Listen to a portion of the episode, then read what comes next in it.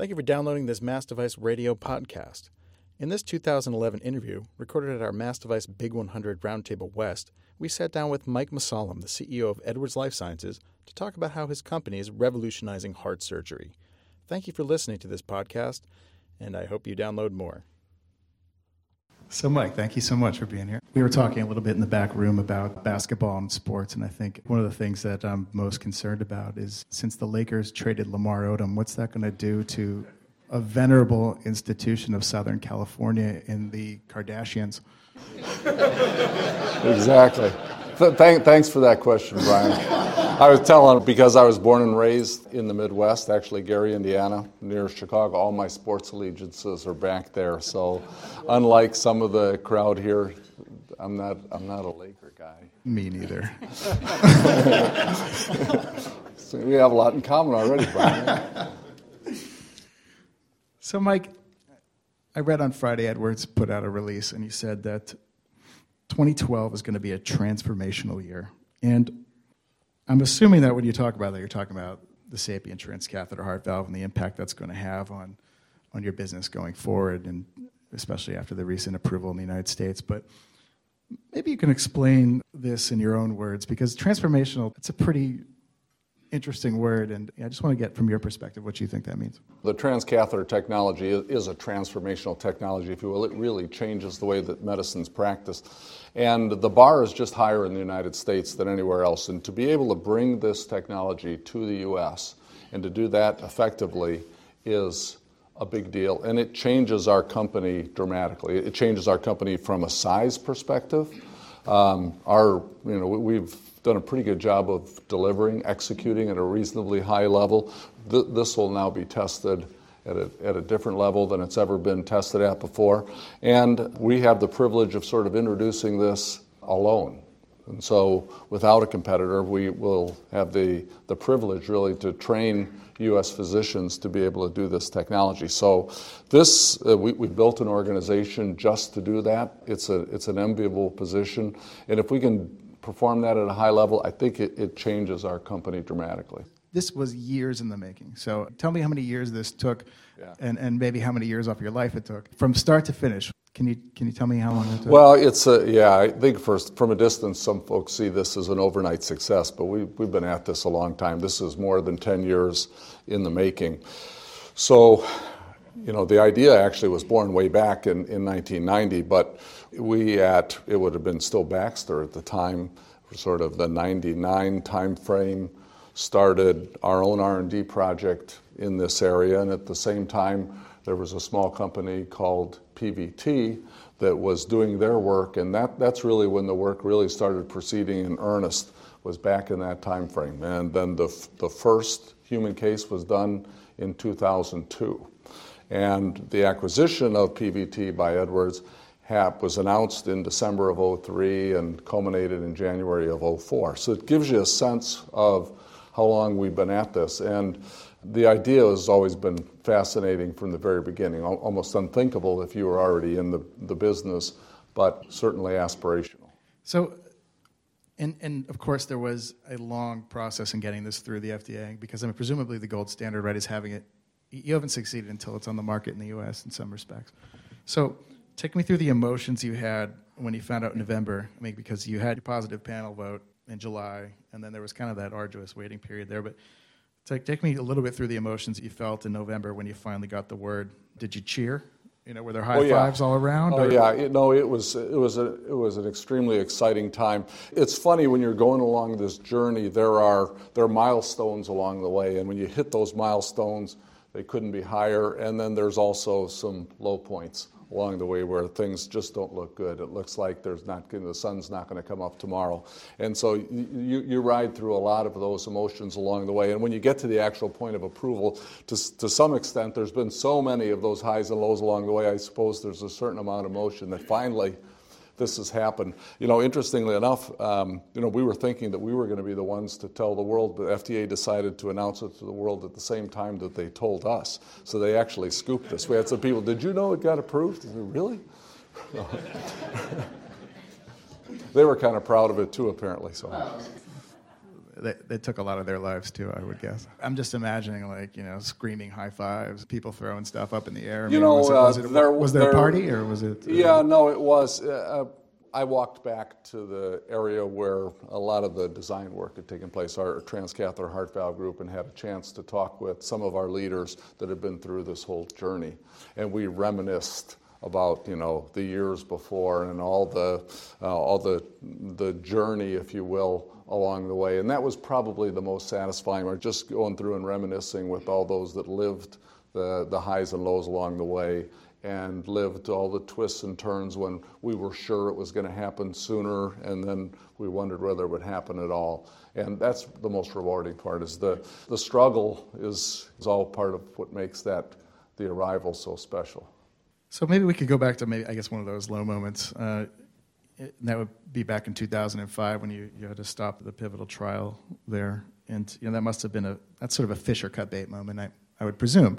Maybe you could take me through how you worked through that calculus. I mean, I would assume that was a moment where it was like, are we really going to keep doing this, or is this worth the effort?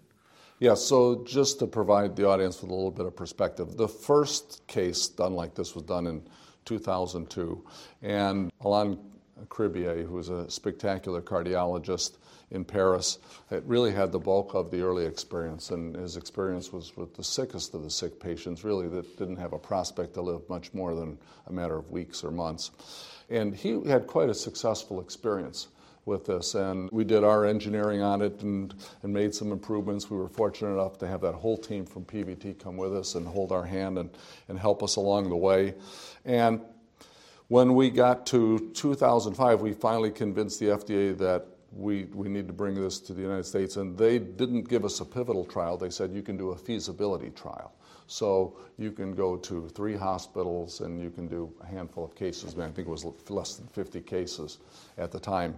And we started down that path, and it didn't go well. I think there was maybe 5 cases done at Beaumont Hospital, the first hospital we went to, and out of those, I think maybe 3 were really successful. And New York started up without success as well. And we knew at that time that we needed to stop. It looked like at that time, it just was apparent that whatever the success was that was happening in France was just not transferring over to the United States. And so we just said, this is not it. And our clinicians went from being so high because they were so excited about doing this new procedure, and not to be able to give these patients a successful outcome was a huge downer for them as well. So it wasn't a wonderful time back then. Just to build on it, though, at the same time, we have such bright engineers and working with great partners. They were working with a cardiologist in Vancouver by the name of John Webb, and they had simultaneously developed a different way of delivering this heart valve, so-called retrograde as opposed to antegrade. So instead of coming up the venous side and putting a hole in the septum and doing a loop through the mitral valve and a pretty complex procedure, which Professor Cribier was doing, he decided that he could get this device, which was a pretty large device, through the femoral artery and then up the aorta and deliver it the way it's being delivered today. He had success doing a number of these cases, and so what we decided to do was to try to see if we couldn't come back into the U.S. with a new feasibility study and come with a different approach, and that's what we ended up doing. I mean, but was it a Fisher Cut Bay moment, or was it just, we got to keep going here, we can't stop now?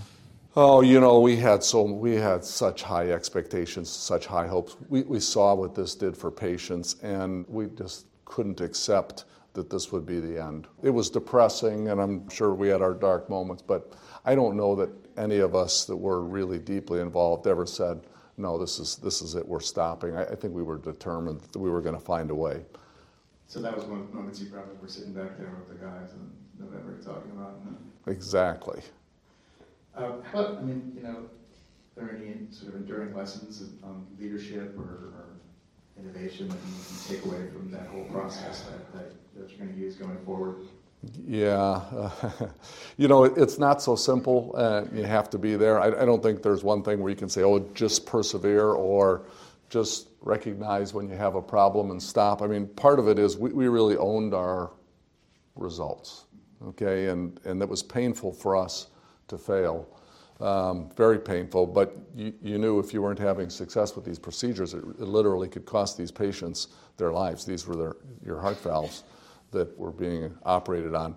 We kept this compass of the most important thing we could do is deliver for these patients, and that stayed number one for us, and it guided us through this entire process. That was always our true north, if you will, because we knew if we could deliver this procedure for patients that we could literally save lives of people that had no hope, that were just too ill or too old to go through open heart surgery. We use that as our compass. There is a huge element of persistence, right? There's a huge element of just being innovative, thinking about another way, always having an alternative, never allowing yourself to be trapped with it, where the only answer was no. And I think creative people do that. And we're fortunate to be surrounded by creative people. We've had bright people that are involved in this, and we're always thinking about better answers along the way. And when you listen, it's impressive what you learn. Do you feel like, as the leader of the company, you have to be driving the bus on keeping that spirit up and keeping the spirit of persistence up? I would say we operate more like a team. What happens is when you're in my job, you probably get a certain amount of credit when things are really good, or probably when things are really bad to a certain extent. But we're sort of all in this together. We talk about things as a group, we talk about it openly, and we share. And so we end up with sort of a shared sense of ownership of, okay, we're all going to have this victory together, or we're all going to share this moment that's not so good. And that's the way we've operated pretty consistently along the way. I guess it's the leader's job to some extent to make sure that you draw people out and you get their real feelings, and that we have a good, robust debate, and that it's safe to bring up all the parts that's not so fun to talk about. We work hard to have a safe environment for people to speak up. But I think over time, we've gotten pretty good. For example, our executive team, we're pretty open with each other. People don't hold back. You should see it sometimes. But it's what makes us stronger, and it's what makes our decisions a little bit better. We have a climate where it's tough for people to sort of BS each other, right? If somebody's out there just sort of talking about things that aren't really backed up with the facts, there's a good chance that they're going to get challenged pretty aggressively by their peer group around us. And a leader really benefits from that kind of climate. Does that include you too? I mean, if you bring some weak stuff, is somebody going to come in there and swat it right back? Oh, yeah, absolutely. Does anybody from Edwards want to verify if that's... Yeah, there's a few people in the audience that probably have earned that badge of honor. But then again, I also come from a family where, it was pretty common to just argue at the dinner table. I mean, and sort of the more that you believed in your point, the louder you talked. If you screamed loud enough, then you might just win the argument. We had to discover each other in the process, because when the boss starts raising his voice, the people have to figure out that he really is harmless. But we learned that. Yeah. Well, that's interesting. Tell us a little bit about your background. I mean, you're from Gary, Indiana. There's another famous Michael from there, but. There is another famous Michael, and this one can't sing, I can tell you that. Tell us about your family a little bit. It's a big family, small family? No, I'm one of three boys. My heritage is Lebanese. I was, blessed with just absolutely loving parents. And, we had this attitude, like a lot of people's parents probably here, that just wanted to give their kids a better life. That's what they did. They just worked hard. They didn't have a lot, but they made sure that we had everything we needed, including, tons of Lebanese food and all that stuff that was really important. My older brother actually has Down syndrome. He was really important to me, so I ended up behaving a little bit like the older brother, and it gave me a great appreciation. So here was a guy, in my eyes, who probably attained so much more than I attained in my life, just making the most of what he had going for. He actually learned to read and write and so forth. Just incredible for somebody with those kind of disabilities. You learn lessons from that. I probably developed certain attitudes along the way. I ended up really not liking bullies, and really also giving people a chance who were trying hard. And those kind of things just sort of stay with you. But I was lucky enough to be able to get into an engineering school, get some financial help, fortunately find my way into medical technology way back in 1979. So did your parents immigrate from Lebanon? Or? No, my grandparents came from Lebanon, yeah. What did your dad do? My dad did a lot of different things during his life. During the last part, when I was at home, he was the sole proprietor of General Exterminating Service. So he was one of the biggest exterminators in all of Gary, Indiana. Yeah, matter of fact, he had a little slogan that went on his, he used to have yellow page ads, right? He had a little guy with a gun saying, "Murder is our business." So, and our home phone also doubled as the business phone. So every once in a while we'd get these calls and somebody would be calling from downtown saying, "I've got a problem with my husband." But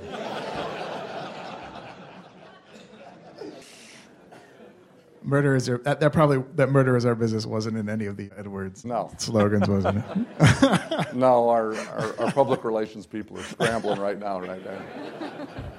And your mom? Did she work as well? My mom was a remarkable lady. She was an office manager at Metropolitan Life Insurance, even during the Depression.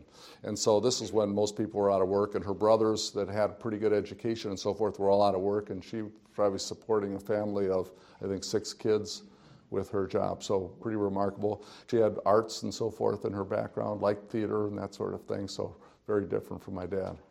So do you feel like the lessons that you took from your childhood was really, you had that spirit of work hard? Because, I know the feeling. My grandfather's from Italy, so, yeah. Always. I think there is probably more than anything else it was about hard work. You just did that. I was a paper boy when I was whatever he was, 9 years old, delivering Gary Post Tribune. I think that was one of the things that was a great life lesson. Delivered 72 papers. You had to do it every day at the right time. People were very particular. If the paper got wet or if it blew away, you failed. And so you need to get each one of those right and then visit every one of those 72 people and collect 35 cents from them every 2 weeks, which is also very interesting.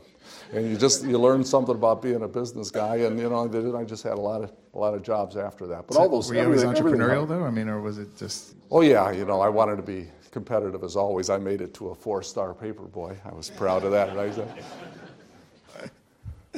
So we were talking to Jim Mazo recently, and he said being a CEO is really the loneliest job.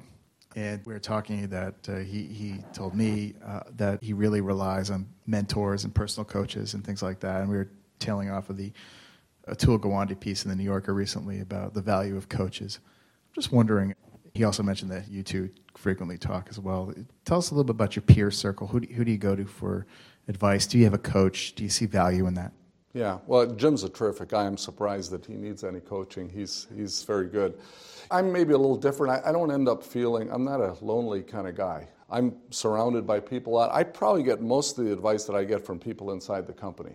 So I'm surrounded by people that know more about their area than I do. And so when it comes to trying to make financial decisions, I'm turning to Tom, our CFO. When it comes to trying to think about science, I'm turning to Stan Rowe, our chief scientific officer, and others. And it goes on and on. And that's probably where most of the advice comes from. Those things that are very big picture, I would lean on our board. We've got a fantastic board that I would lean on. But I don't. The other place I guess I feel like I get help is just being out in industry. I've engaged in industry, so I get to be around my peers, guys like you're going to hear from later, Scott and Joe. And, when you're around people that are also running businesses and you have a chance to interact with them, you feel like you learn a lot. You know what you don't know, and you gain confidence in the things that you do know. And so I end up feeling like I get lots of pieces from other places. My wife, Linda, also helps me out with a lot of advice, which is always helpful, right? In your role in AdvaMed, you were infinitely involved in the healthcare reform negotiations and in 2009.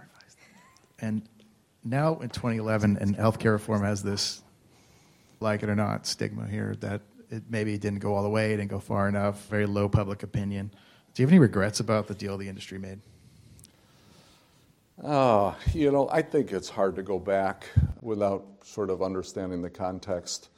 You have to remember what happened. Our president came in. He came in with a mandate, extraordinarily popular, totally Democratic House, totally Democratic Senate, with bold ideas and wanted to reform health care. And he had a bold vision of reforming health care. And on the list was, it's not right that there's these, call it 45, 50 million Americans that don't have insurance. The cost is too high and the quality is too low. And so all those things were on the list. Well, one of the things that I guess I learned along the way is just how complex it was. I grew up in medical technology for forever, right? I've been at this for 30 years, and somehow I had this vision that we were the center of the universe. And when you get into the healthcare debate, you find out that we're small. We're, I don't know, what are we, 1/20th of the total picture? So there's a lot of big moving forces that are going on out there. So in the final analysis, the feeling was that the medical device industry was going to benefit from all these extra patients that were going to get care, these 45, 50 million patients, even though we didn't agree with that notion. And so somehow they should contribute. They should contribute to the cause. And so we ended up with a medical device tax, which I don't think anybody in our industry certainly feels good about. Right? Absolutely. It's obviously a big concern for the industry, but it's also one of the list of these things that I guess are hanging over the industry. You know, you told us at the start of the year that you were really optimistic about the future of the medical device industry. Now, 12 months later, the device tax is looking that much bigger because it's that much closer, and you're seeing some companies laying people off in advance of it. And, you know, the economy is still a little rocky. Do you still believe in that optimism for the future of the industry? I do. I've been around long enough that I feel like I've seen a few cycles here. You know, remember it was like, I don't know, many of you do remember it was like in the 90s. In the medical technology space, man, you could do no wrong. You could be sort of okay and still be successful. Just everything was a winner. And we're probably going through one of the toughest periods we've ever gone through right now. I mean, in terms of the prospects for the industry just not feeling good. I'm not too hung up on that. I don't think it's that bad. I believe so much in what we do. The idea that we as an industry can marry technology with these unmet patient needs and really solve problems, that is not going away. I mean, patients, although they're so much better served today than they were 10 years or 50 years ago, we can serve them so much better. So our industry is going to add a lot of value. And even though right now things are tight, and there's not big prospects here in the next 6 months or 1 year, I'm convinced that the prospects of the future are extraordinarily bright. We'll drop off. The weaker ones probably won't persist. They're those people that aren't really committed to delivering for patients, may not persist, but there's a lot of people like the guys you'll hear from later tonight that are in it swinging, and there's going to be a very bright future for those companies. I don't want to go all James Lipton here and be like... You're at the pearly gates. No, but I have three for the last question, just a couple fill in the blanks. So 5 years from now, Edwards Life Sciences will be? We're going to be innovating and really addressing unmet patient needs that today we can't even conceive. We're going to be solving problems that today we consider unsolvable. 5 years from now, Mike Mussallem will be? 5 years older. You know what, I'm going to be in there swinging. I'm not the kind of guy to slow down. I'm going to be out there looking for innovations, spending time with our customers, spending time with our investors, spending time with our employees. I'm going to be out swinging away. So now the medical device industry will be? Medical device industry is going to be solving problems for patients. There's no doubt in my mind. Well, thanks so much, Mike. This is really terrific. No questions? Thank you, Brian.